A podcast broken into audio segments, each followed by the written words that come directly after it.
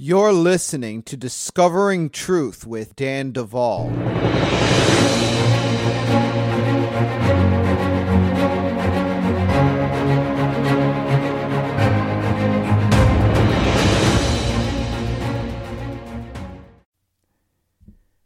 So, I turned 35 last week. That happened. Thank you for all of you that wished me uh, blessings on my birthday and left some love on my Facebook wall. I appreciate that. I just want to say a few words before we get to our program today because I'll tell you what, you're going to have to save your brain cells for what's about to come. Now, uh, one of the things that we have done at Bride for years is we have offered support for survivors of SRA, satanic ritual abuse, um, having dissociative identity disorder and dissociative identity disorder for other trauma backgrounds, specifically targeting those that can't afford help. We, have offered grants and we've offered you know different kinds of provisions and now that we are in this year we are continuing to do that uh, but we are offering free coaching hours through our DID Coach Mentorship Program, where our students are working with those of you that have signed up for our waiting list that have volunteered to receive ministry. And that's been going extremely well. If you are a survivor of SRA and, and other trauma backgrounds and you've been looking for help but cannot afford it, I want you to know that we have a waiting list and that waiting list can be found at bridemovement.com on our ministry page under the Can't Afford a Coach section. I want everybody to know that we are building, and next year, once we graduate all of our current students from this year's DID Coach Mentorship Program, uh, we will continue offering scholarships to official coaches while simultaneously uh, offering spots to those that are willing to work with our student coaches. And so next year, we are without question going to be able to offer um, free ministry, free DID coaching to more people than ever before. Um, I, I, am very much looking forward to that. And even this year, uh, we are going to be extending quite a number of you an opportunity. And so uh, I want everybody to know I haven't made announcements about our uh, DID coach scholarships because we had gone through some transition around this whole thing and how we're offering help and so forth. And we also had a pretty long waiting list, but th- that waiting list is shrinking and we want to help people. So, with that said, if you have been called by God to be part of the army of folks that are going to help survivors of satanic ritual abuse, government sponsored mind control agendas, and other trauma backgrounds, uh, we have a year long training program. You can sign up for that. You can get more information right from the same page, the ministry page at bridemovement.com under the section that says, I want to be a coach. And that year long program is described in great detail on the landing page. Um, there is an application. We are accepting applications through August 31st. But the sooner you apply, the better. We are doing rolling interviews and rolling admissions. So I'm not going to go any further on that. Just understand all of that is in place. We are moving the ministry to Houston at the end of this year or early next year.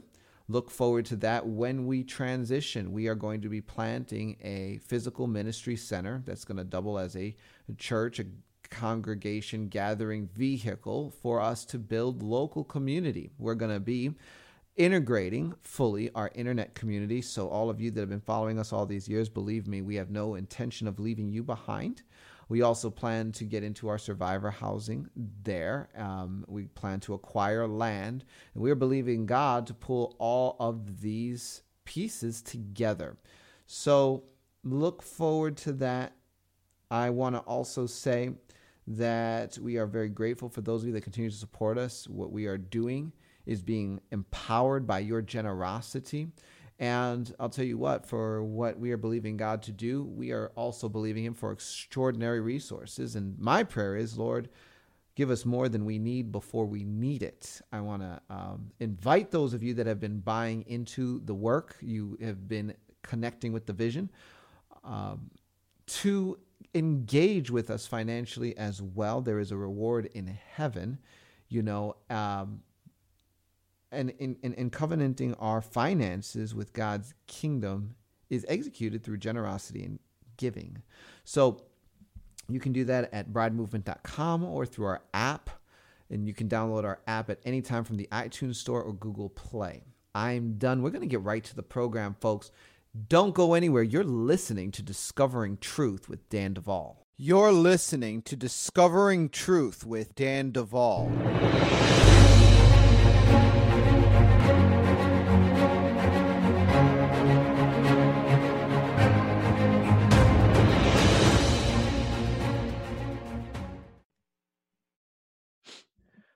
Well, folks, I am very excited as usual because God is doing extraordinary things all over the place. But I'll tell you, today is going to be a real treat. I have as a guest with me Arthur Burk, who has been on this podcast in the past, but it's been a while. Now, many of you in the listening audience are familiar with my guest already. For those of you that are not, he is the founder of the Sapphire Leadership Group. And he's been a pioneer in the areas of inner healing, deliverance, ministry to the human spirit for a long time. And he's the author of a number of books, some of which include Blessing Your Spirit, Pure Joy. He has a whole lot of CD sets covering a broad range of subjects on his website. And most recently has released something they call the Sapphire Blessing app, which features 12 blessings a month, uh, nuggets, uh, morsels, gems of revelation that are going out every Monday, Wednesday, and Friday, which you can find at the iTunes Store or Google Play. His website is theslg.com. Arthur, welcome back to Discovering Truth with Dan Duval. Thank you very much. It's good to be here again. Well, I'm I'm really excited about what we're going to be talking about tonight. I know that it's going to go deep and it's going to be a lot of fun. You are a scientist of the spirit. I love the way you think. And I'm just going to jump right in because we're talking about the fractals of two and 3 mm-hmm. Arthur, what are fractals? Very good question. They've been around since the beginning, but only discovered in the 1970s.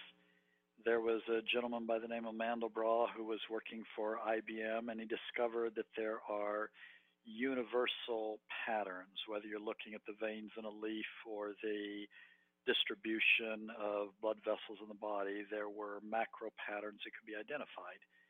And from that, the study of fractals took off. Today, there's millions of pages on the web with the different applications. But his work was primarily geometrical. So they could forecast cancer or forecast um, weather using predictable geometric patterns the Lord took me a little bit different direction, looking at numerical patterns that are predictive in the spirit, the soul, and the body. Let me use a simple illustration. If I were to say for you, to you, 2, 4, 6, 10, you would immediately know that the pattern was broken. There's supposed to be an 8 in there. It's a recognizable pattern, a predictable pattern, every odd number. In the same way, God has given us meanings to a number of the numerical patterns in Scripture. Today, looking at two and three, the question is always the mother fractal. What's the foundation? What's the core? For the Trinity, it's very simple Father, Son, and Spirit. Fractal of three. We'll come to that in a little bit. And we can look at a lot of the three strand components in our life and see which one is out of whack by comparing how they function according to the Spirit. But we're going to start with two, a little bit simpler, broader, and it really is the foundational fractal of all of life. So that's a doctor's doctoral dissertation in about four sentences. Doesn't really cover it, but it gives us a way to jump in. okay, so so when you're talking about fractals, we're looking at applying. Scriptural patterns to or script we're looking at numerical patterns through the lens of biblical revelation and mm-hmm. be, and drawing conclusions from that that help us to understand things of God um, and even author or allow for God's authoring of restoration. Absolutely. That's the whole point is to get back to the original. And if we don't know what the original is, it makes it difficult. But using the fractals, we are able to spot aberrations more easily and to know with great confidence what the original is supposed to be. Beautiful. Beautifully stated. So let's start with the fractal of two. Walk right. us in. Yep. Two pieces side by side. We begin with the Word of God, and then we go to the human body. Why the human body? Because it is expressive of what right is. So I can look at how the human body is supposed to work and gain a greater understanding. The first expression of the fractal of two that we find in Scripture is the first day of creation. After God created a unitary whole, he divided it into two. And what is fundamental is the sequence. There is an evening and then a morning the first day. So that sequencing of the evening and the morning is central to the right operation of the fractal of two. The language that we use for the fractal of two is it's receiving and giving. At the nighttime, we're receiving, homeostasis is being restored to our body. In the daytime, we go and we spend that energy that we accrued at night, receiving, giving. We good so far? I'm good. okay. Now, um, anytime that you break that model of receiving and giving in the body, there's consequences. If you receive and you don't give something back, we have a word for it. It's called cancer. It's the only cells in the body that take and don't give. If you are giving all the time without receiving adequately, there's all sorts of aberrations. The one that's best known is chronic fatigue syndrome when your adrenal glands are pumping out giving, giving, giving, giving, giving, giving because you're demanding too much and never giving a chance to receive, you get sick, really sick. Mm-hmm. And if you reverse the sequence of giving first and then receiving, it looks tolerable, but it's a perversion, it's twisted, and eventually is going to allow the devil to pull you down into a rabbit hole because God has designed us to receive from Him first and then to convert whatever we receive into some other quality and then give back. So you can take the fractal of two down to the level of a single cell. Every single cell is a factory. It receives something somewhere from the surrounding environment. It is a factory. It converts that raw material into a different form, and then it gives it back. It puts it back out there to the community human body. And if a cell is not receiving, converting, and giving, doing all three functions, it's sick. Something's wrong. There's there's a difficulty. We good? And folks, you know, Arthur's asking this question because some of you are probably saying no. That's why this is a podcast. So you have a rewind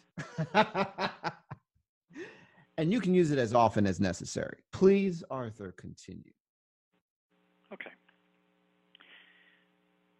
Now, taking that fundamental um, sequence of receiving and then giving, I can look at a person's brokenness and begin to decode it. The majority of our illustrations here today are going to be coming out of survivors of SRA. And in SRA, they work very, very hard to breach that sequence. What child in an abusive cult situation receives? They don't. They only receive abuse. There's no concept of any right resources being provided. The cult is just there to extract, to take. It's not even giving, it's being taken from them as they're commanded to do more and more with less and less. So that's the foundational traumatic experience. We move that forward into adult life. This person's now 40 years old, they're in counseling, they're trying to put the pieces together. And I'm going to look at the human relationships around them. What are their expectations of receiving? And most of the time, their expectations of receiving are very, very warped. They don't expect to receive, there's resources available that they don't know how to pick up, and therefore they're not able to heal, they're not able to execute, they're not able to accomplish, to grow in life because they haven't learned to receive. Hmm. So, from that very fundamental picture, we look at where God is in their life. Where is God giving to them? Where is God providing resources? What kinds of resources and colors of resources is God providing at any given moment? Because it's essential that they receive from God so that they can convert and grow and become. So that's just a macro picture of the receiving and giving, looking at their spiritual life, their social life, where do they receive? Are they receiving appropriately? And are they able to convert? Any comments you want to make there before I drill it down a little more? Oh, only like a million. Uh, but here's the thing, right?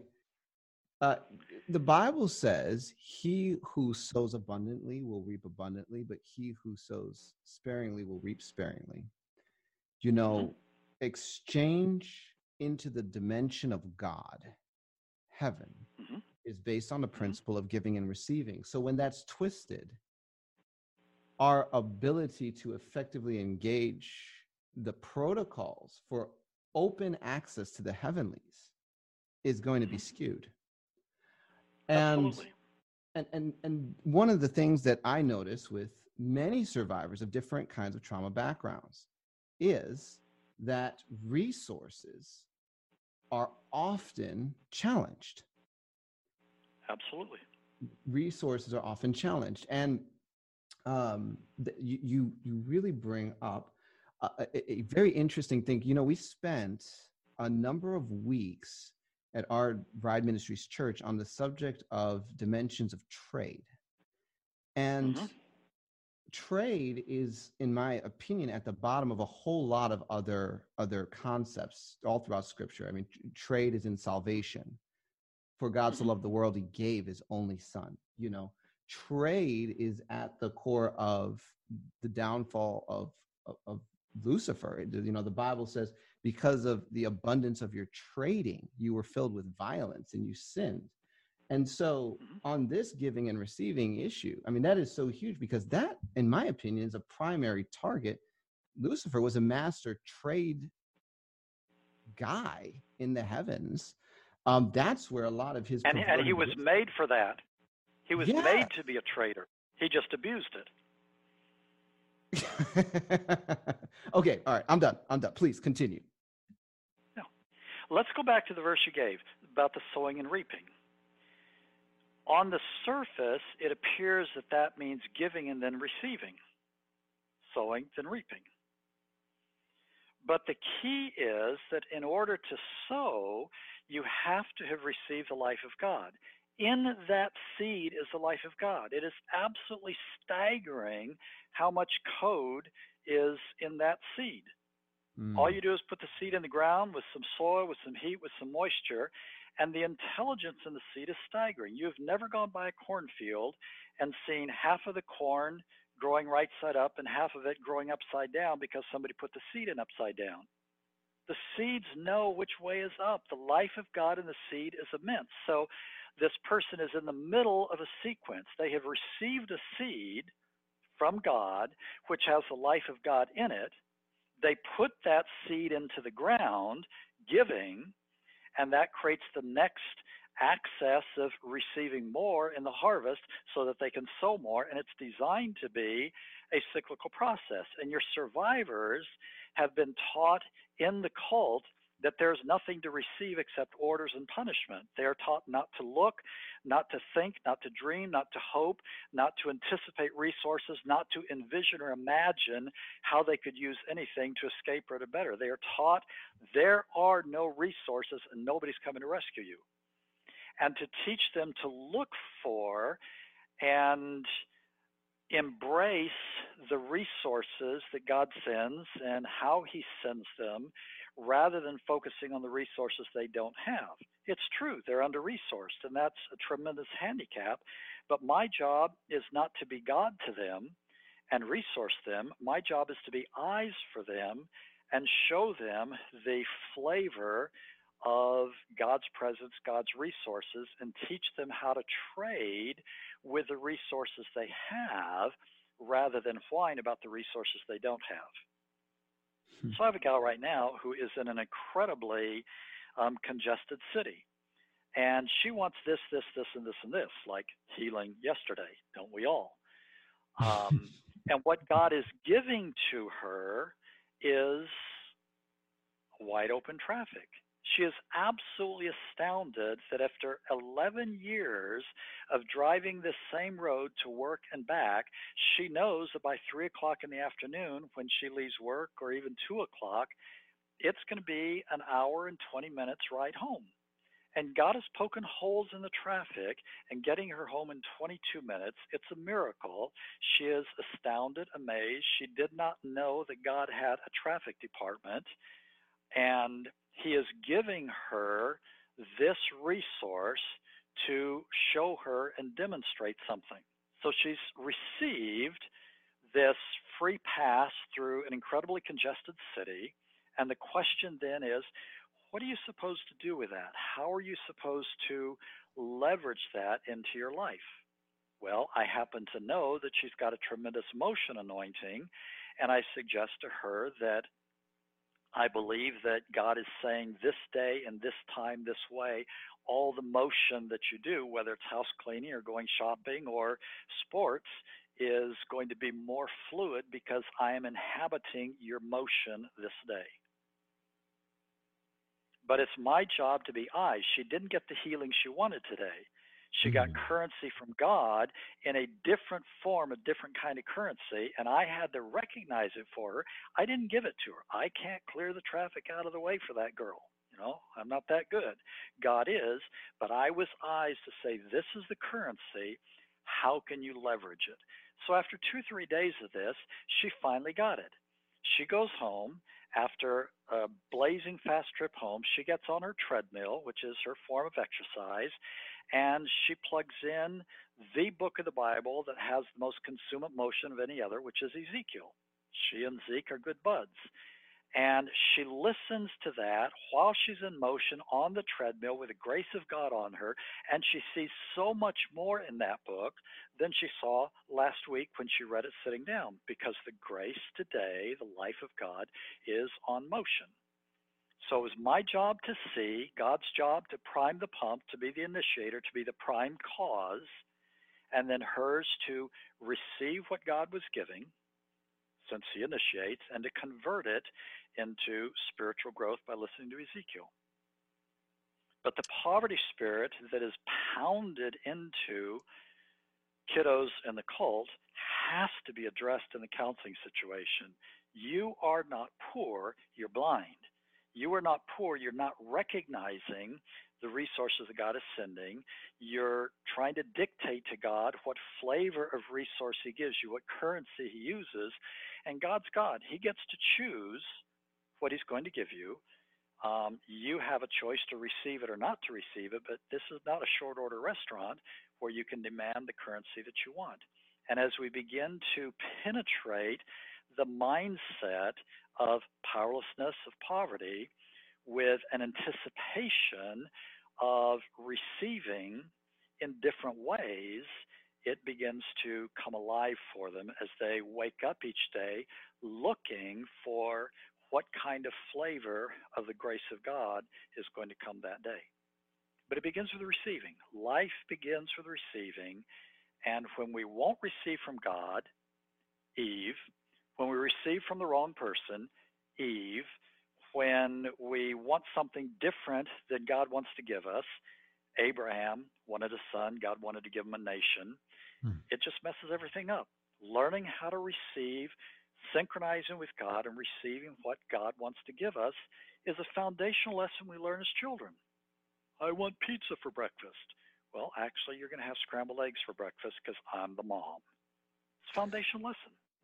And no. after a child has learned to synchronize with a life giver in their context, eventually they get to grow up and become a life giver.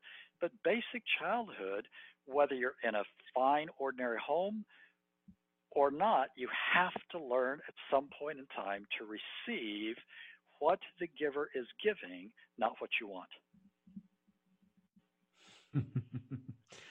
uh, I have tracked, I, I, and I'm listening to you talk, and I'm like, yep, yep, yep, yep. One of the things that needs to, I, I think, just be put out there is, you know, the art receiving is actually a learned skill for many of us. Mm-hmm. Re- receiving is a learned skill, and, and I, I can't uh, tell you how many folks I've sat down with Arthur, and I said, "Well, you know, you are lovable. Well, I can't hear that right now. You know, so well, mm-hmm. um, how many folks have? Uh, uh it is uh, very difficult to receive on the subject mm-hmm. of identity. It's very difficult mm-hmm. to receive on the subject of acceptance. Very difficult to receive on the subject of you know blessing and abundance. That that that those communications get scrambled. And that that changes focus. And so you know you find people that are constantly well nobody likes me everyone rejects me and you know say well but you know we would actually like you to be here and do this and join us here and oh well i can't i can't do that right i, I just don't feel comfortable you know this mm-hmm. i'm unlovable is trading under the surface. I'm i'm not worthy is trading under the surface and and it's what you're bringing out is such a relevant point. Receiving is is is an art. You you said something though that was so good and i want to come back to it. You said the mother fractal is mm-hmm. 2 unpack that. No, the mother fractal of two is receiving and giving. Ah okay. So all through scripture we'll find lists of two lists of three lists of four and we can't just arbitrarily pull a list. We have to find out what the foundational meaning of the fractal is. But along that line of mothering, mothering and fathering becomes another expression of the fractal of two. Because a mother's job is to teach us how to receive. And it's an ever changing dynamic. In the womb, the child receives like a parasite. He just helps himself to whatever he wants, however he wants, and a child can actually strip the mother of needed resources so the child is born healthy and the mother is depleted by the birth. But shortly after the birth, the child has to learn how to receive in a new way, has to learn how to latch on and to nurse. And about the time that starts working really good, mother introduces this nasty plastic cup that he has no use for and teaches him how to drink. Then he's got to learn how to get cereal to his mouth on a spoon and fork peas on a fork to his mouth instead of getting them on the floor. And eventually, mom makes him fix his own grilled cheese sandwich. All through life, the way he receives is continually changing, morphing, growing him to a new level of whatever. And it's a mother's job to continually change the rules. It's a mother's job to continually upgrade the complexity with which he receives. That's mothering. Wow. At the end of the mothering cycle, dad takes over. If a mother teaches a child how to receive, a father teaches a child how to give, how to build, how to generate more value in the culture than they've consumed. But you can't do that if you haven't been mothered. And here's where the devil is so slick you have a good working relationship with God.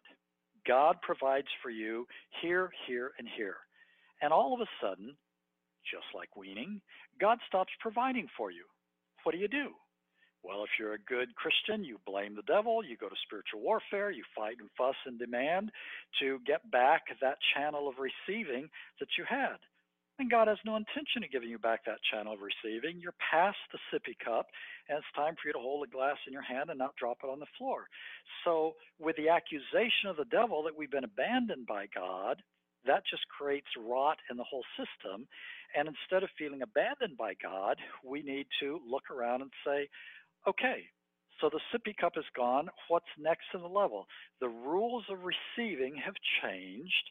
How can I track with God, synchronize with Him, receive something new in a new way. That's the art of mothering.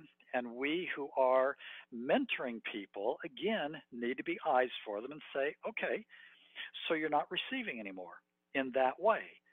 What is God offering? How can we synchronize with a new chapter in receiving?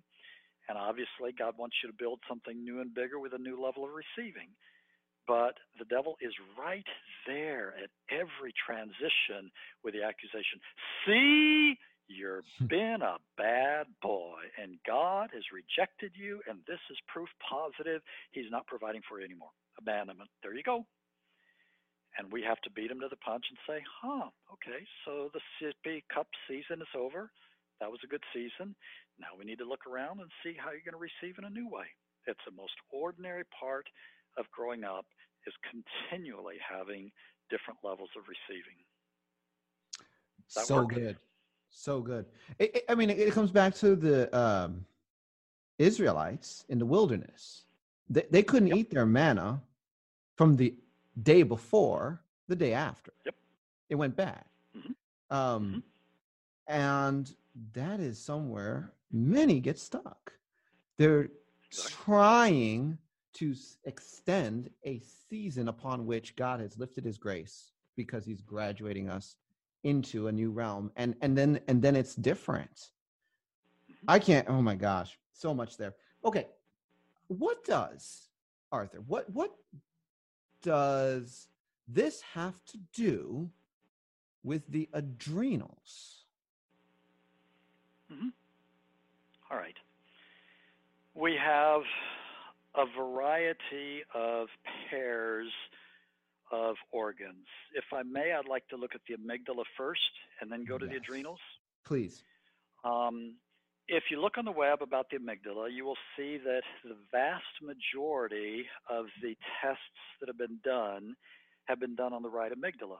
The reason being that the right amygdala is much more reactive than the left, and we know from buku tests that the right amygdala stores the memories of trauma. It evaluates every new thing coming in, say, have we seen this before? Yes, scary, emergency, etc. And it's very easy to put somebody under an fMRI, show them a picture of a dog chasing a kid or whatever, and activate the right amygdala to do all sorts of exotic things, and they get a wonderful test. Why do they ignore the left amygdala? They ignore it because they don't know how to trigger it. What's in the left amygdala? The left amygdala is the file of the faithfulness of God, the dependability of God, the goodness of God. So here's a simple story I use a lot about a friend of mine who's a small business owner and he's got to make his own sales. He gets ready to pick up the phone to call a prospective customer, and the right amygdala floods him with memories of really awkward sales calls and the embarrassment and the frustration and the pain and says, Don't do this. The left amygdala floods him with these memories of God's intervention and the perfect timing and the sales he made and the good jobs and the good friends he has. And he's got in his frontal cortex this clash of true opposite messages. Sales calls are dangerous. Hmm. Sales calls are an opportunity for God. And in the executive function of his brain, he can synthesize those two and say, yep, it's true. I've had some bad calls. I've had some good calls. It's also true. I'm about out of money. I better make this call or I'm going to have some other kinds of problems. And in the adult mind with the executive function, we receive those two packages of memories. The devil is extremely skilled, along with some of the devil's human helpers, at building, uh, at severing the connection between the two, building a structural barrier between the right and the left amygdala so that the left amygdala is silenced. And even though an individual has a long track record of God's intervention, those files don't surface. They don't come to the front to the prefrontal cortex, and they're left with primarily negative emotions or negative memories. And we as a therapist sit there with 50 stories from their lives that we know about of God's faithfulness. Nothing is on the screen today. They're just immersed in negative stuff. That is the separation, the breaking, the breaching of that fractal of two. God has designed us to have both messages coming forward to the brain. And if the devil can stop the good stuff coming, he's got us nailed. So early on in a ministry process, I'm very likely going to do some warfare prayer and ask God to remove every structure in the brain between the right and the left amygdala that He did not design to be there. I'm passionate about Colossians 1, where it says, Everything that exists and is legitimate was made by Christ and for Christ. And I use that as a legal leverage. Lord Jesus, would you go through Sally's brain and any single structure that is there that was not made by you, was not made for you, is illegitimate. Would you purge it? Would you strip it? Would you remove those neurological pathways? Would you remove that shell, that covering, that barrier that's between this or that? Because I only want her to have the original equipment that you designed. So there's that in the amygdala. Now you move down to the adrenals, and I got into the adrenal study by looking at Psalm 16:7. I had quoted it for years for people. Even at night, my heart instructs me. One day, I don't know how, I was looking at the Hebrew for that and realized to my shock that's a rotten translation. It's not heart, it's the kidney adrenal package. And I had no theology for kidneys and adrenals thinking. I had no theology or no biology for the kidneys and adrenals thinking but it was there.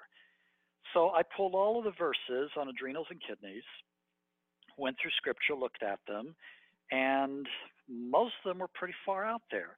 But I said, what if we take them literally? So I put together a bunch of blessings, just kind of on the fly, quick and dirty, ran them by a doctor friend, and said, try these, see if they do anything. So they tried it on a few of their patients that had kidney problems and got amazing results.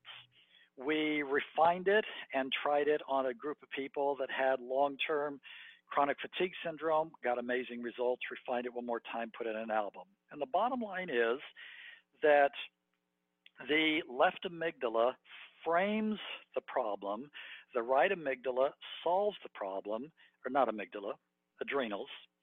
The left adrenals frames the problem, the right adrenals solves it, and they send their input to the brain via the heart. So the thinking starts in the adrenals, goes to the heart, goes to the brain, and eventually there's a decision.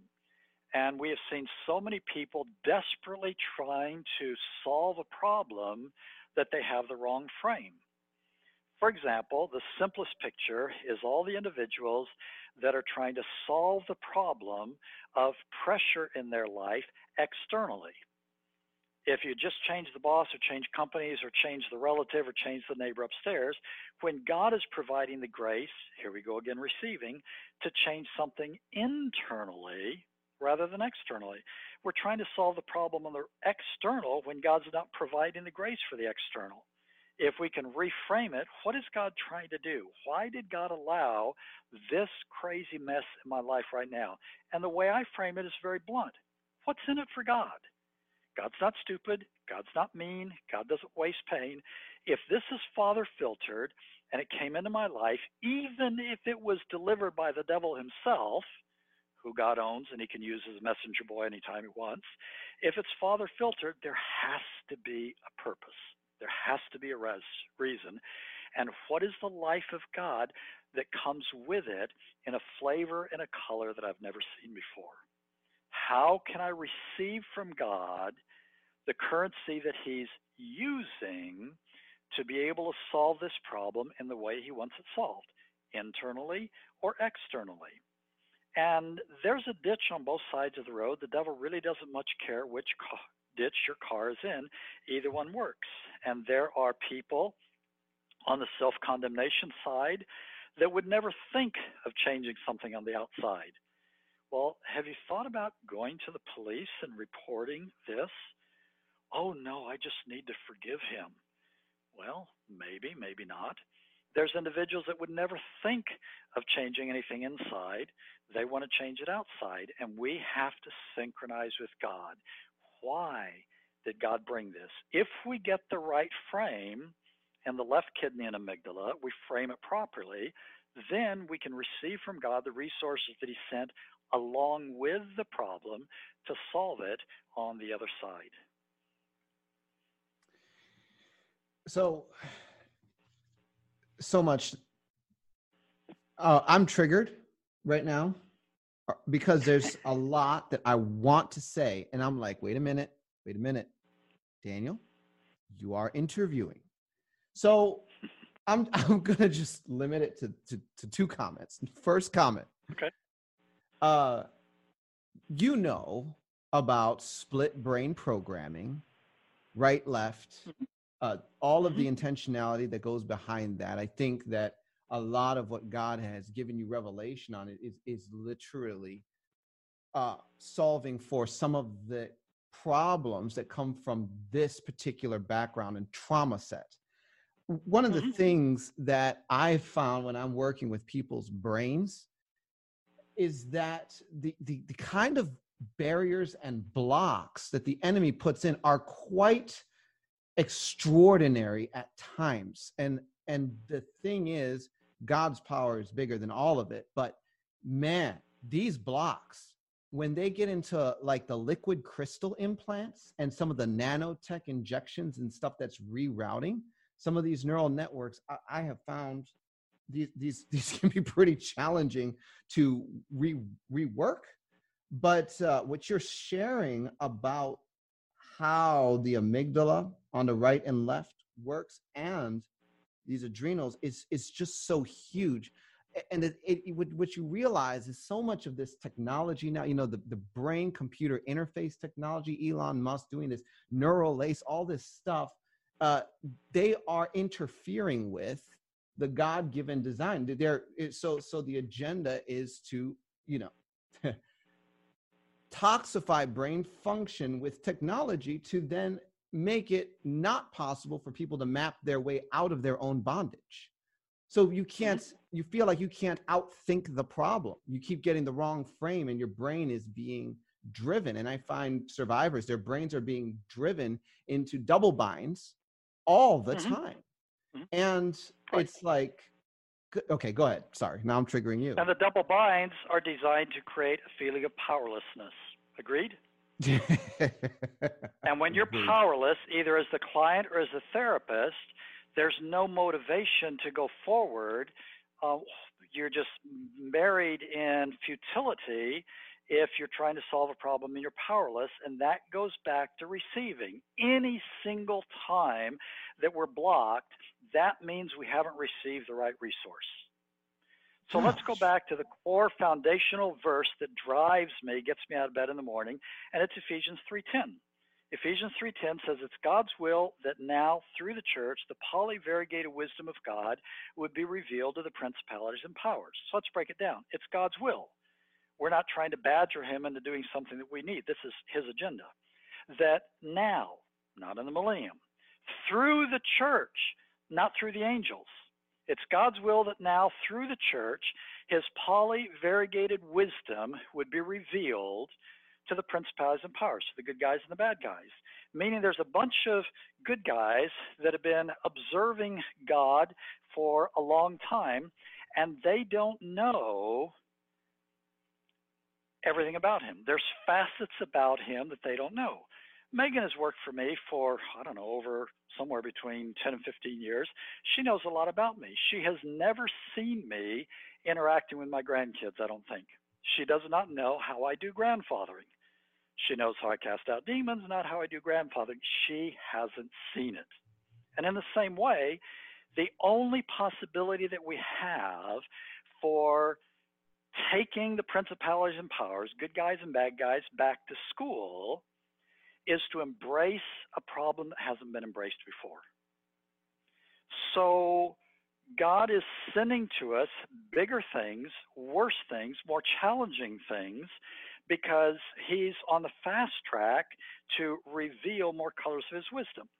Now, there's a second verse that goes with it that also uses the word variegated. Ephesians 3.10 is polyvariegated because Paul was that old wordsmith, you know that. But in James, it says, Consider pure joy, my brothers, whenever you face trials of many kinds. That's variegated trials, problems. So for every purple color problem, there's a dozen shades of purple color wisdom. Then you go to 1 Peter 4:10 and it talks about administering God's grace in its variegated colors. So we have a purple color problem, there's 12 shades of purple color wisdom, and there's a purple color grace to implement the wisdom to solve the problem. Now, that's just a whole fancy way of saying that we need to learn how to receive. When we can't solve the problem with the wisdom of God that we have, it's a matter of finding new color of the wisdom. I learned a beautiful illustration of this from James Jordan from New Zealand. He was saved during a powerful move of God, signs and wonders in the church. They had healing um, services, and it was very common in that church for blind people to be healed. There's a fellow that came through the healing line one day. He wasn't just blind, he was missing an eye. He had a glass marble in his socket. The guy in line never hesitated. He slapped his hand over that glass marble and asked God to heal the guy's sight, and God healed the marble. He takes that piece of glass out, he's blind. He puts that glass marble in his eye, he can see. Who knew that God healed glass marbles? We all know God heals tissue, but God chose to reveal a new color of his wisdom, healing a glass marble so a guy could see, in order to send the principalities and powers back to school. So every crisis that we face, every powerlessness that we face, every thing that doesn't move is an opportunity for us to grow larger and say, where's the wisdom? How do we um, reveal to the principalities and powers a new color of God's wisdom? Now, in terms of the mind, I have a tool for you to ponder. Whenever things get complicated, I try to simplify them, take it down to the nuts and bolts. And you look at God, one of the most basic statements about God, I believe it's in First John, is God is light, in him is no darkness at all. Now you couple that with the creation story of man. The Trinity had a consultation. They came up with an idea let us make man in our image. There was a unanimous vote, so they created man in their image. And this issue of the image of God has been debated um, relentlessly by theologians with billions of words being spent, and I think they're muddying the waters because the context says after that discussion in committee, after that decision, God created man and a woman, and he created them, male and female created he them. Both Adam and Eve were bi-gendered people. We know that the seven portions of our spirit each have their own gender. They're not all male or all female. We know our body has the testosterone and estrogen both, regardless of whether you're male or female in your physical configuration. So that bi-gender facet to me is an expression of the nature of God. Now you fast forward from Genesis to Revelation 4. Revelation 4 is one of my most beloved chapters. 1 through 3 is God here on earth, Jesus talking to John. Chapters 5 to the end is God in heaven acting on things of the earth. Chapter 4 is a snapshot of a day at the office just an ordinary garden variety day, this is what heaven looks like when nothing's going on. And you look at the picture throne, of course, emerald rainbow around the throne, a little different. You have the four living creatures, you have the 24 elders, and we have, of course, God on the throne. I have read that passage so many times and never saw what was there. God on the throne is dual lighted. He has the light of jasper, carnelian, we don't know for sure what gemstones they are. It's immaterial. The point is that there were two colors representing God the Father on the throne, and the two colors were completely compatible, but they didn't mesh. If we mix two colors together in light or in paint, it becomes a third color, but God maintained his perfect bigenderness there on the throne, representing himself as the dual gender God, as light. So I have used that very, very successfully in all sorts of brain applications, asking God to come with his light, his bi-gendered light, and to um, shine that transformational light in the brain to bring order, to restore the right alignment of the gender in the broadest possible term. Because the receiving side is female, the giving side is male. Uh, all of that is in the brain, and for him to shine his perfectly gendered light in a brain that has been misgendered, segmented, reversed, twisted, conflicted, and all of that brings extraordinary healing to the brain, to the spirit, to the soul, whatever it may be. That, I think, is the tremendous power of the high priestly prayer in, what is it, Numbers chapter 6, where Aaron says, Would you turn your face toward us and let your what? Your light shine upon us, and in that transmission of the light of God into our faces and through our eyes and into the rest of our body, it corrects a lot of the damage that has been done during the last week or last month of knocking around in this sorry, corrupt world. So, this is a new color of wisdom we've been using lately with exceptional success in the spirit and in the brain. Now, in terms of spirit, let me drill that down to one more. I think you're familiar with my model of seven portions of the spirit. Each one has gender. But we run across a few situations where the gender is fluid. So I'm working with a giver portion of a lady for two or three months. Giver portion is male. All of a sudden, one day it turns up it's female. Say, huh? A few days later, it's male, then it's female again. I say, whoa, Nellie. Okay, we got some problems here. And we didn't know whether it was male or female. Doesn't matter, don't care. We just want it to be what God wants it to be. So we began exploring that and um, asking God, first of all, to shine His light to show us what we need to know. Obviously, we don't know what we need to know. We don't know what color of God's wisdom we need to receive here. So I just write a blank check. Show us something. And the first thing he showed us was another male giver off to the side because today the one presenting was female. Okay, so we have a clone of the spirit. We don't know which one is legit, which one is phony. To make a long story short, in multiple cases, the entire spirit has been cloned and reversed. So if the original spirit has four females and three males, the alternative clone spirit is going to have the opposite of that and the enemy substitutes some, plays, etc., etc. We don't need to go into all the evil. But there's a tremendous revelation when you ask all seven portions of Spirit to line up and you ask God to shine His light through them. The light that shines through your clear glass lens is different than the light that shines through your sunglasses. And you can very readily see, aha, uh-huh, these four are original spirit. They receive the life of God in a natural way. These other three are manufactured. They're disparate. The light is not shining through them properly. And then we can proceed to get rid of the synthetics and find the captive portions of the spirit. But light is a phenomenal tool for um, rapidly healing the neurological pathways in the brain for revealing the fraud, revealing synthetic versus real, and for healing the human spirit.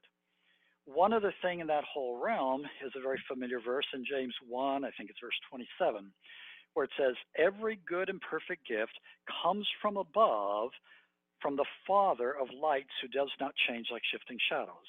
Father of lights. I just did a query today from some Greek scholars and said, is that really plural? And they came back with a fancy explanation I don't understand, said, yes, it's a genitive, it's plural, whatever that means. But God is presented there as the Father of lights, multiple lights, not just one golden light. And that extends in so many different directions with the gemstones that have light shining through them, the foundations of the New Jerusalem, the breastplate of the high priest. It just goes on and on. The God of light is becoming a powerful tool for accelerating the um, healing. The other day I was stuck, and well, I'm stuck most days, and I said, Holy Spirit, I could really use a cue card here. The issue was um, gender, not in gender fluid facet of somebody's personality, but in a person not being able to receive equally the way they should. It was just vaguely the fractal of two was broken. And I said, So what do we use here? And God said, The fractal of two. I said, um, Yeah, I know. And he took me to the onyx stone, which is the first gemstone mentioned in Scripture. It's mentioned in the Garden of Eden. And we don't know for sure, but apparently the onyx stone was what was used for the Urim and the Thummim, fractal of two, to be able to determine the will of God and all of that stuff. And he said, use the fractal of two to correct, you know, use use the structure of the onyx stone to correct the fractal of two in this individual. Well, you know, I'm not a gemologist. I know nothing about the the structure of an onyx stone, but I'm just smart enough that I know how to repeat back to God when He gives me a cue card. So hmm. I did, and we had a freedom in an individual in an area that we fought for a year because God knows there's something about the fractal of two in the onyx stones, and I am smart enough that I bookmark these things and I tried it again on two or three other people in the next few weeks, and consistently something about the fractal of two and the structure of the onyx stone works and it's useful for correcting in the inner part of the brain the breach of the fractal of two. So that's just some of the new colors of God's wisdom that are only going to come to us if we are willing to tackle the problems that we don't have answers for. And I grieve over the individuals that choose to play it safe. They set a grid of what they know, who they're going to work with, and they only work within the area of their competence. And, you know, they touch a lot of lives. There's a lot of brokenness out there, but they're missing the exhilaration of partnering with God in the supernatural in releasing new colors of his wisdom that the principalities and powers that have been watching God since eternity past don't know. And the only way that's going to happen is if we tackle stuff we don't know, tackle a problem no other human has ever tackled before. And so, for those of us that have the resilience to embrace multiple failures, we have the privilege of being used by God to bring into the stream of the body of Christ new colors of his wisdom. That is his will. That now, through the church, the polyvariegated wisdom of God should be made known to the principalities and powers. And we are extraordinarily privileged to steward that revelation on God's behalf because he refuses to do it through the angels. It has to be done through humans. But in order to be there, we have to be healed enough that we're emotionally grounded and can handle seasons of failure while we are struggling, growing, moving to the place that we can receive the next revelation. And a therapist that can't handle failure needs to get out of the business, period. Because God has designed us to be out on the edge and to embrace seasons of struggle on the way to seasons breakthrough. Okay, end of rant. I get a little wound up on that topic. Wow. Okay, so you know, folks, I I I'm going to tell you something, right? Uh, I'm not going to put my guests in a box. That, that's why this is called Discovering Truth with Dan Duval. Like if you feel like you're drowning, uh, I take zero responsibility for that. There are plenty of ways to catch up with the level of revelation that my guest is presenting.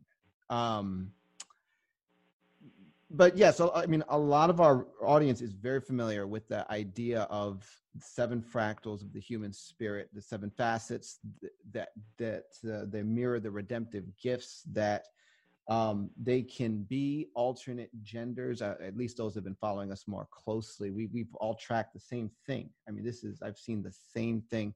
Uh, for those of you that are very nervous, I can assure you that my guest is not endorsing um, sexual confusion in the physical realm. But not a bit. I, I, I just want to say this because this is so cool. In the Bible, uh, First Peter 2 5, it says, You also, as living stones, are being built up a spiritual house, a holy priesthood. And, you know, one of the things that I, I, I was, um, you know, being pointed out by God, I think a lot of folks would think, you know, all right, a, a spiritual stone, I'm probably some kind of like rock or brick or something because that's like a self image issue. You know, as living stones, I am convinced at this point that we are more likened unto gemstones in that mm-hmm. identity context. So the house of God, that is the spiritual house, his temple, is actually a crystalline structure of our living stones being penetrated necessarily by his light inside, being refracted outward through us to everything in the creation. So, literally, everything that you're saying I think also grounds out in First Peter 2 5 because it's the pattern. I just I, I, just think that this whole uh, light element of ministry that you're bringing up is super, super cool. Let's take it one step further in terms of sequence. Hmm. All of human history is about revelation, and the first revelation of God was a garden. God designed the garden as a reflection of Him, and in Job oh, 12 7, it says, Ask the birds, ask the fish, they will teach you of me. All of creation teaches about God. Then we fast forward through a bunch of revelation. We arrive at the law, the ceremonies, the symbols, everything about the law was a revelation of the nature of God you fast forward through the Psalms and the prophets, you fast forward to Jesus Christ, the living incarnation of God, another revelation. Then the church is another revelation. The final revelation of the nature of God is a city built out of minerals, out of gemstones. The highest, most profound, most sophisticated, most complex, most transformational revelation of the essence of God is in gemstones with particular crystalline structures and shapes and precious metals and colors and that is why when you go on the website and look at the spiritual meaning of gemstones, the occult is all over it. As usual, the church is running about 100 years behind because the demonic knows that there's spiritual truth in the gemstones, and we need to redeem that that God intended and to find the true meaning of the light and the revelation of God that is embedded in this extraordinary world of gemstones and precious minerals. okay. So now, now you're teasing me, right? Because in our email exchange before this uh, program, I, I, I'm going to tell you the truth, folks. I was going to try to get my guest to talk about the gemstones of the New Jerusalem. But we still haven't talked about the fractals of three. So uh, Arthur, I'm going to give you the option. You can either take us into the fractals of three, or you can compact some more on this gemstone conversation. Your choice. Let's look at the fractals of three in light of the heart research that we are doing. We have the foundational precept here in SLG that the single most important theological question of all time is so what? Just about everybody in the Christian community has a tacit exception acceptance of the Trinity. It's not a hot topic of debate. We don't have non-Trinitarian Protestant churches out there warring for their position. But even though it is tacitly accepted, it's not really understood. Nobody, not nobody, not very many people can say, I'm living my life differently because I understand the function and the purpose of each member of the Trinity. We believe we have the model of the fractal of three, and that God the Father, as it says in Ephesians chapter 3, I believe, is the Father of all mankind. God the Father deals with community, and all of the aberrations in community are a perversion of the nature of God the Father. So you look at racism, you look at war, you look at child molestation, you look at ritual abuse, you look at divorce, you look at um, social structure, and justice, all of that comes under the heading of God the Father. He is designed to have community work.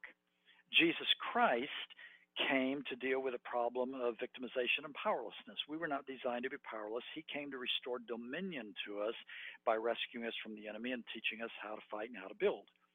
The Holy Spirit is involved in creation and our relationship with creation. That's where one of the enormous breaches in the church has taken place. We accept the Holy Spirit's work in relationship to creation when it comes to signs and wonders and healing healing somebody with cancer in church, usually cool.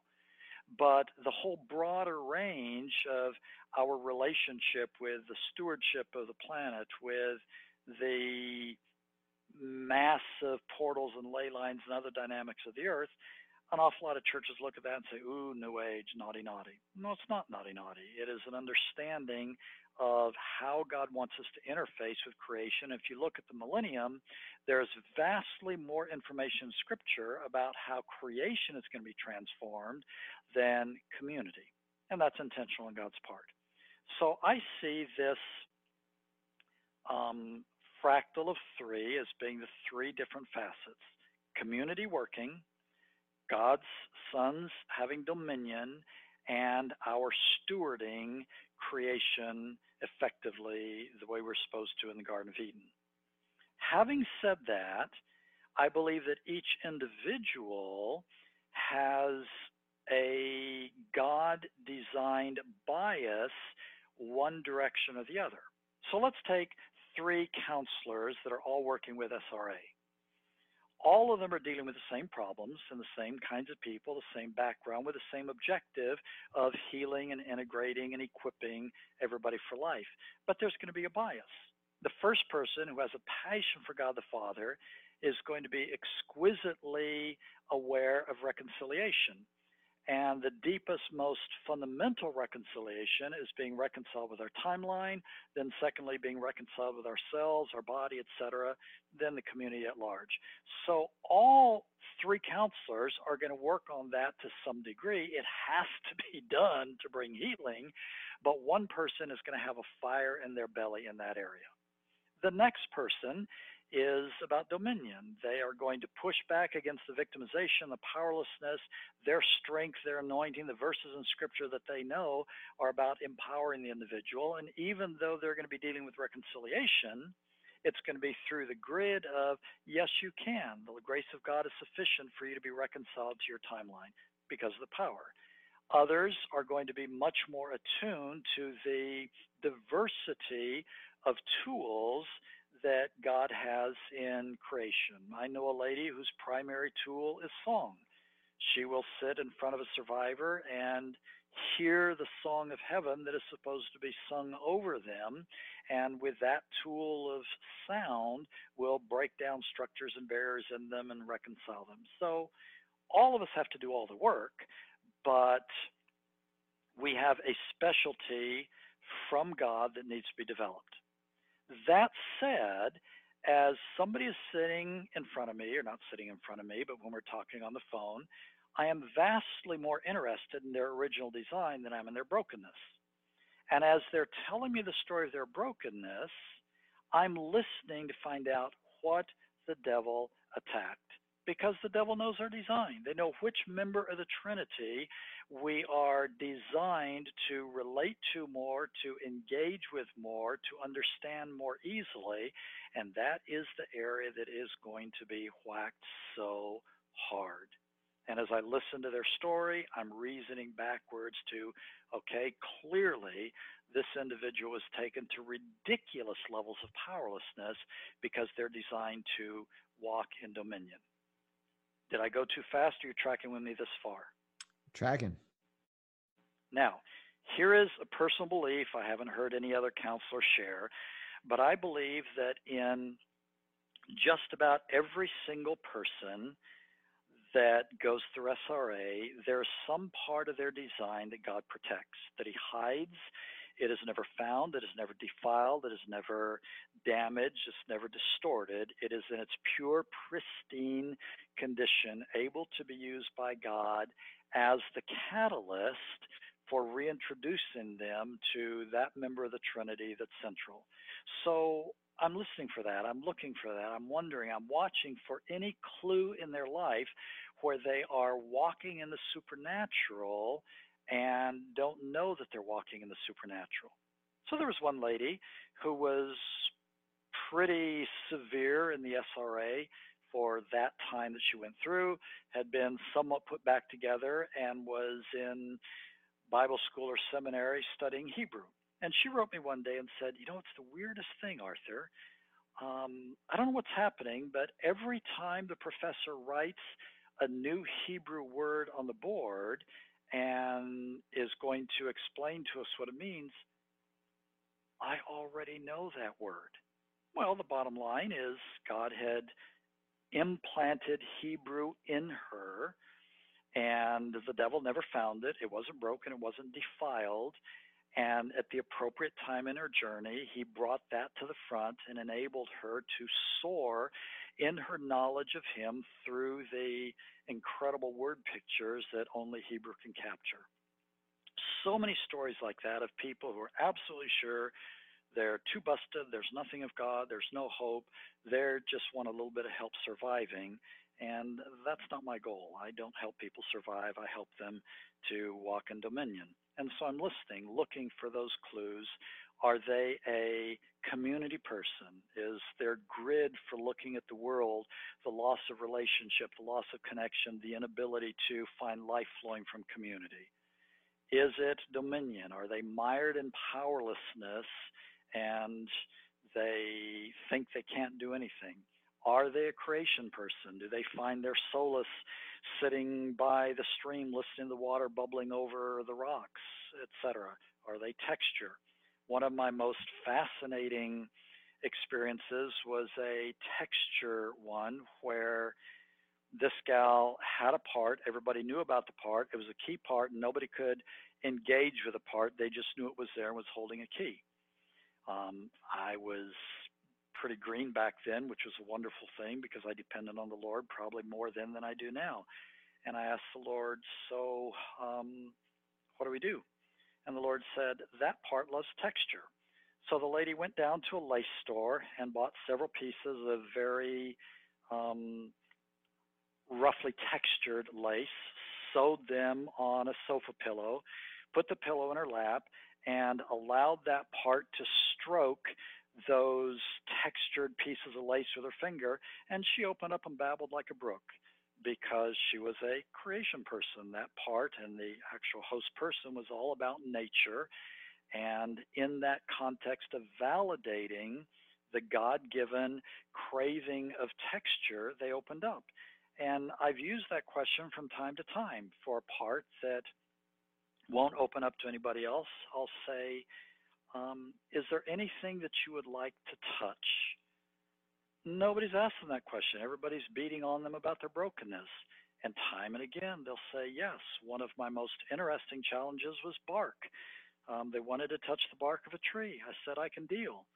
So the gal got her headset on and walked out to the forest. And as she's walking through the forest and this part is stroking the texture of the bark of the tree, she would tell me anything I ever wanted to know because she was designed not for the theology, not for community, but for that facet of nature. So, understanding that fractal of three in terms of parts has been very helpful to know how to approach them, how to access them by speaking the language that God gave. Now, in the heart, we have obviously fractal four, three chambers plus the fourth one. In the fractal four, we have the Trinity plus kingdom. So, with the blood flow through the heart, right atrium is Father, right ventricle is Son, left atrium is Holy Spirit, left ventricle, the big one, is the pump that slams the blood to your toes and it bounces back again. That's kingdom. And each of those chambers of the heart is fed by different blood vessels. And a heart attack comes when the muscle is not fed with the right amount of oxygen. And we are finding that we can significantly predict which person of the Trinity that individual does not know based on the EKGs we're doing and what shows up in the behavior of their heart because their heart is tracking with their spirit and their spirit's knowledge or their spirit's ignorance of the function of the Trinity. We're still in the very primitive stages, probably a couple years away from having an actionable strategy and product out there, but it's fascinating to see how our knowledge or ignorance of the Trinity has direct implications on the function of our heart. That is fascinating. I love it. When did you uh when when did you start looking into this? I mean, how how long ago? It's been um, probably about four years, and it's been the hardest battle we've ever had. We have burned through several doctors and practitioners. We've had to restart three times. So we're now about nine months into our fourth run. We've got momentum. The data's coming in. Our team has held together. But the devil's not happy with us, and we're having to put a lot of extra effort into this project. Wow. But if anybody's interested in participating, they can go to our website, look for heart test. You got to fill out an application, come into the office, and we have fun in between the battles.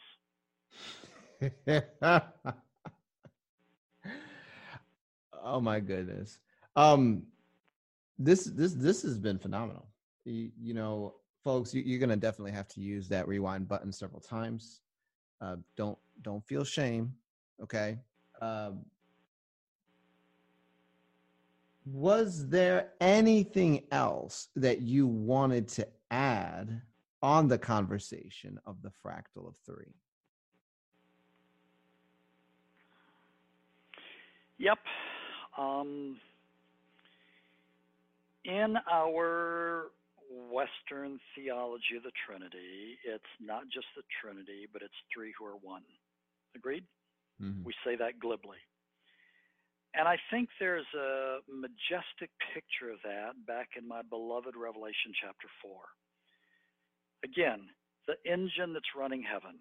God's on the throne, he's not doing anything, but we have the four living creatures who are continually chanting, Holy, holy, holy, fractal of three, is the Lord God Almighty, fractal of three, who was and is and is to come, fractal of three.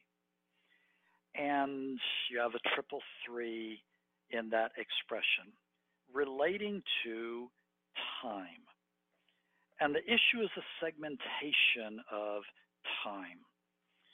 We live in segmented time by God's design. He created the first day that was a standalone segment, and the first thing he did after creating one standalone segment was to segment it again in the evening and morning. So we have days, we have weeks, we have lunar months, we have seasons of God's dealing. You know, time is all through God's interaction with man, and we are expected to live in compartmentalized time. Now, God recognizes our compartmentalized time. It's not alien to him, but he simultaneously lives in all of time, not in any one segment, past, present, and future. And that dynamic of God being able to operate in our segmented time and also outside of our segmented time is to me central to the dynamic of the time manipulation stuff that the devil does. So, just as a broad sweeping statement that you can all agree with, God's bigger, better, smarter, more powerful than the devil when it comes to any time manipulation. But I will have to concede the devil's not too shabby at doing two things. Number one, moving us out of divine time into some other time or timeless dimension. And then, secondly, compartmentalizing us, keeping part of us trapped in time 40 years ago while part of us in the present.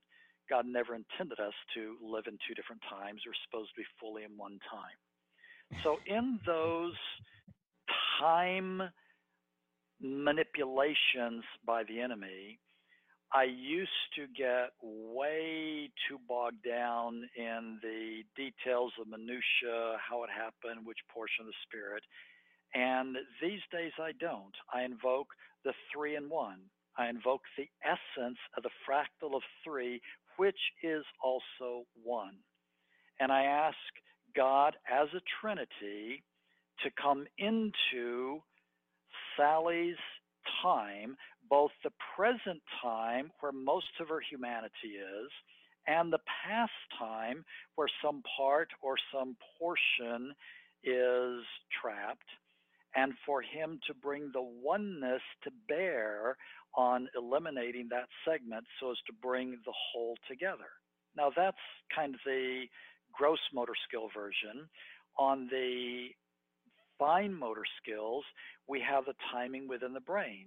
The enemy is a master at having right hemisphere, left hemisphere running out of sync. Imagine a car where the wheels on the right side are going 30 miles an hour, the wheels on the left side are going 32 miles an hour. You go around in circles, it doesn't work. And to ask the God who has one speed, one time, the perfection of timing to synchronize the fractal of two through the presence of the fractal of three on the brain so that the whole brain is synchronized to one time is a powerful, fast tool. But that verse in Revelation 4 is extraordinary in its power. The segmentation of time, that is our world. And God brings his world and our world together into one. And that statement, holy, holy, holy, is the Lord God Almighty who was and is and is to come. And I leverage from there to the Lord's Prayer. Our Father which art in heaven, hallowed be thy name. Thy kingdom come, thy will be done on earth as is in heaven. And I can go to God and say, God, your will in heaven was for Sally to live in one time. Your will in heaven, you designed her as an organism that thrives in solitary, segmented, sequential time. So, would you bring heaven to earth? Would you bring all the thoughts that are in your mind, all of the time frame that you intend for Sally, and impose it on her humanity, neatening it up, bringing all the disparate parts that have been frozen in time, regressed in time, the portions of the spirit that are outside of time, would you bring it all together exactly as you see it in heaven? Bring heaven to earth, according to Revelation 4 and that passion that I have for the fractal of three. Three, segmentation, that's our world. One, that's God's world.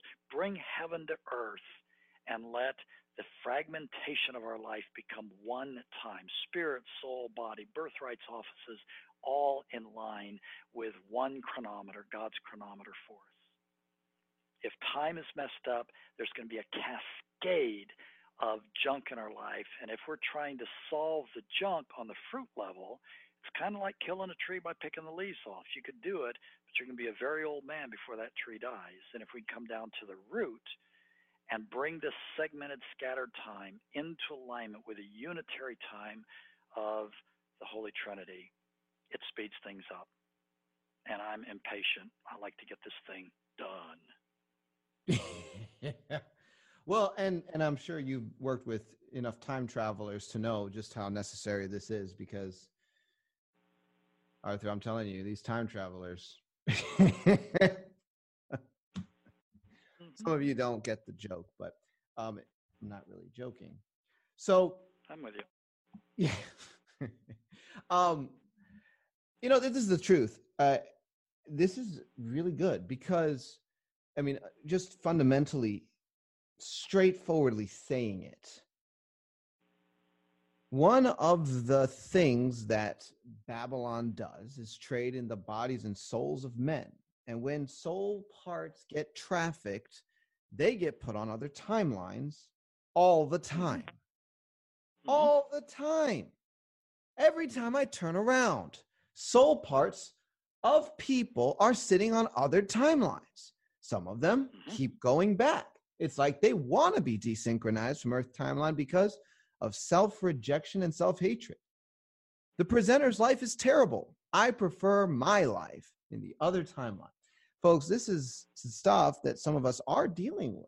Uh, the kind of level of conflict that it takes another level of revelation to resolve.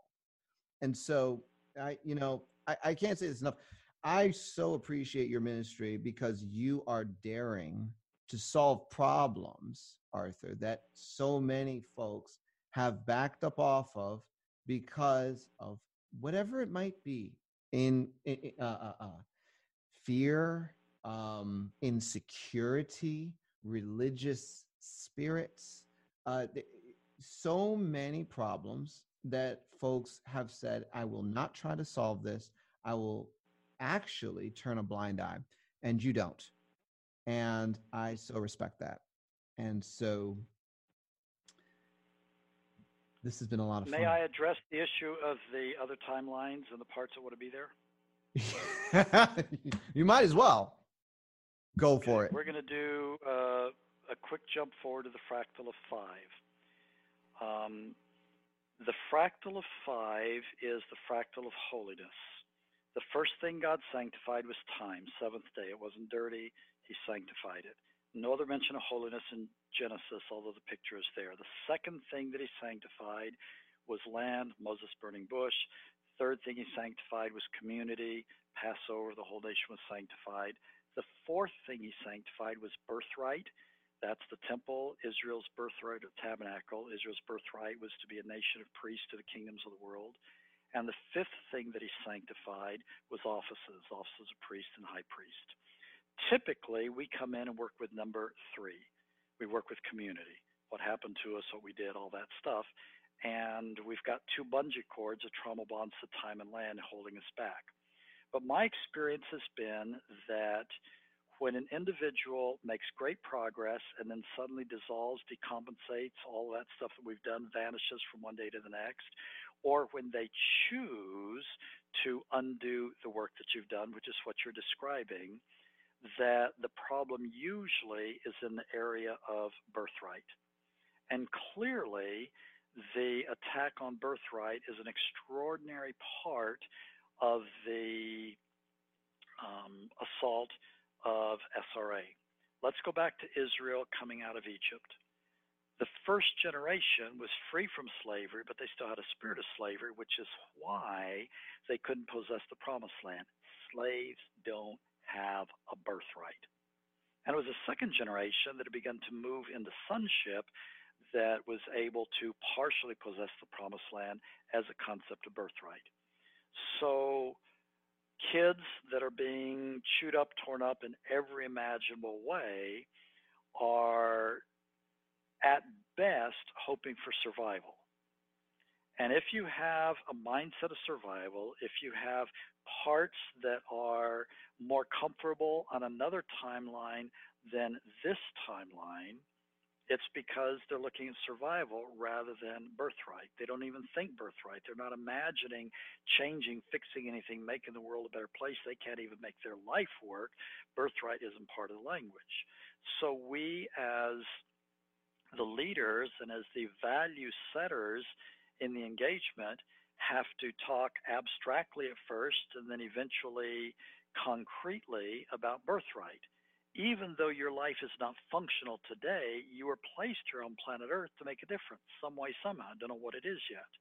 And I have found that as I can bring survivors out of their commitment to surviving into at least an abstract um, comprehension of they're here for a purpose, the change sticks. And here we're talking about the difference between mothering and fathering.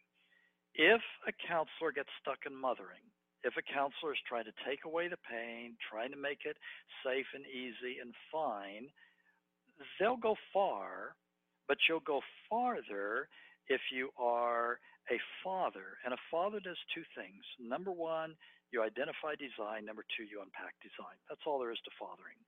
So when I'm working with somebody dealing with a part that's in a whole lot of pain, I'm trying to find design. I had one recently where a part would not leave the darkness. Jesus Christ came to the part, the part would not leave. And I explored it. And it turns out that a portion of the spirit, the mercy portion, was being held in a portal over yonder, whatnot. And this part understood that there was a hostage situation. If the part availed itself of freedom, the mercy portion of the Spirit would have something horrible happen. Now, I drilled down on design, on essence. I'm talking to this part that's so scared it won't even leave with Jesus and said, You're amazing. You have unbelievable loyalty for you to take the heat and stay here in this awful place for the sake of the mercy portion that's over there. That's immense. I am honored to meet you. You are amazing.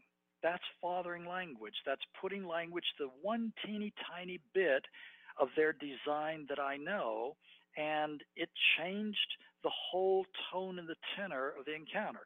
Yes, we had to go get Mercy out of the portal where she was captive, but when this part came out of the darkness with Jesus willingly, once Mercy was rescued, they had a very different demeanor than parts that are normally beat up, chewed up, and all they can think about is their pain.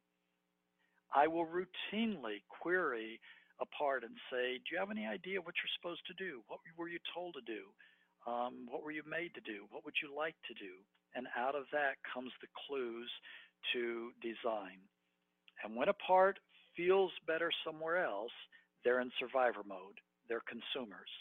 When a part has a sense of design, they can then have a sense of identity. If you have identity, you have the possibility of a birthright. So, subtly, sometimes overtly, all through a conversation, I'm relentless in pursuing design. Can I pick up any clue about who they are? Jesus rescues a part and takes it and puts it by the stream. I ask the part, Do you love the water? Oh, I love the river. What do you love about it? Do you like to swim in it? Do you like to play? No, I just like to hear bingo. I know that this is an auditory part. There's something about sound that they were made for, and I can run with that. Jesus puts them by a tree. Oh, do you like the shade? Oh, I love it here. What do you like about the tree? I like the color green. It's springtime. They're so green. We got a color part, and I'm going to explore. What colors do you like the most? We're in this new community. Which colors speak to you the most? And they're just tiny little threads, but my languaging this tiny scrap of identity, this clue that I have from a part, expedites their moving from survival into identity and anchoring them for birthright. So explore that with one or two of your parts that won't stay home, that are forever playing hooky, and see if you can find out if there's anything they like, if there's something that they prefer other than pain avoidance. And out of that, you build identity, and eventually you move towards, well, this is what you're made to do. Isn't it amazing? Experiment with that. Get back to me. Tell me whether it changes anything with your peeps. what you're saying is really good.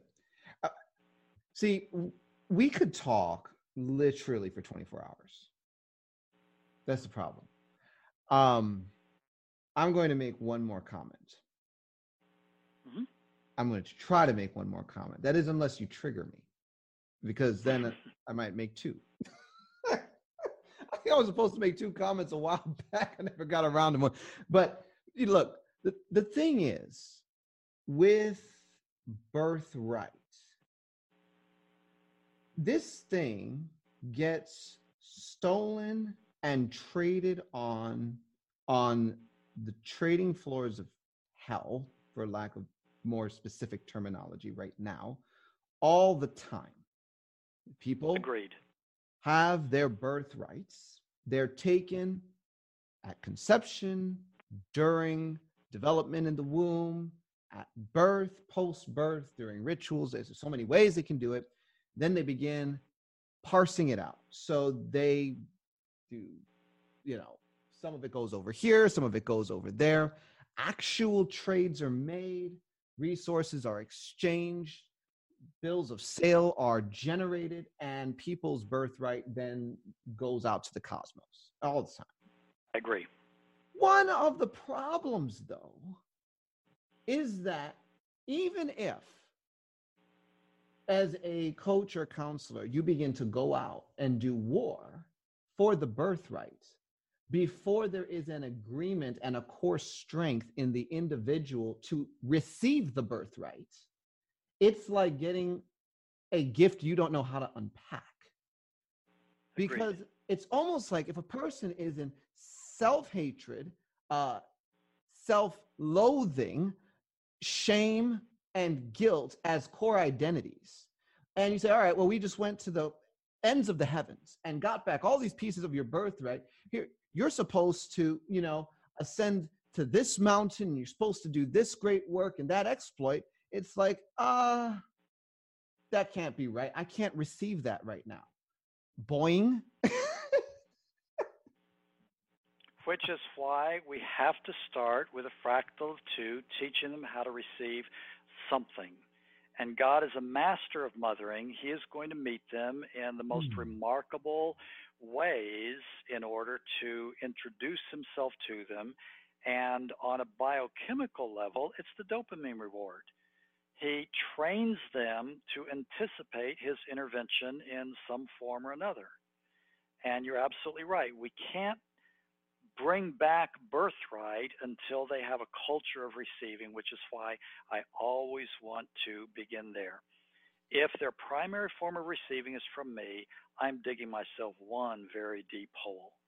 So my job is to be sure that my job is short by being eyes and mouth all the time. That was God. Did you see what God just did there?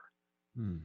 Mm-hmm. And I'm especially overt with myself. The expression that we use in our tribe is an elbow, as in the elbow of the Holy Spirit in our ribs. I am very quick to point out when I'm teaching from principle, when I'm explaining something because I know this something, and when God intervened. So I had a heart test once. I'm always sitting in the other room for half an hour before the heart test starts, just listening to see what God wants to say. Sometimes he's in talking mood, sometimes not. But I walk in and ask a lady, So what's with your left shoulder blade? She hasn't said anything about her left shoulder blade. But she tells me this long, sad story. And I say, Well, God told me before I came in that there's a crit in your left shoulder blade. All of a sudden, I'm forcing the issue of receiving. God initiated, told me that that's where the problem was. So, eyes and ears all the time, or eyes and mouth, to communicate to people God is giving, God is giving, God is giving, and He will train them, He will grow them. So you're right. Fractal of two is the initial stepping stone towards the eventual bringing back of the birthright. Totally agree with you in that sequence. Folks, um, this has been a program on the fractals of two and three, four and five, gemstones, light, identity, uh, timelines, time travel. I but I didn't have that much space in the titling of the program, so you'll have to forgive me. Um, my guest has been Arthur Burk. And um, again, if you haven't heard the podcast I did with him before, I highly recommend going back through our archives and, and catching those. Uh, they, they were excellent. And um, you can anticipate that I will be extending invitations to my guests for future podcasts as well because there's a whole lot more that we have to talk about. But um, for now, Arthur, I, I just want to say thank you for your time, your ministry, um, your availability, and the impartation. You're most welcome. As we give our most famous and familiar and beloved blessing, go be dangerous. All right, folks, you've heard it. Until next time, God bless and Godspeed.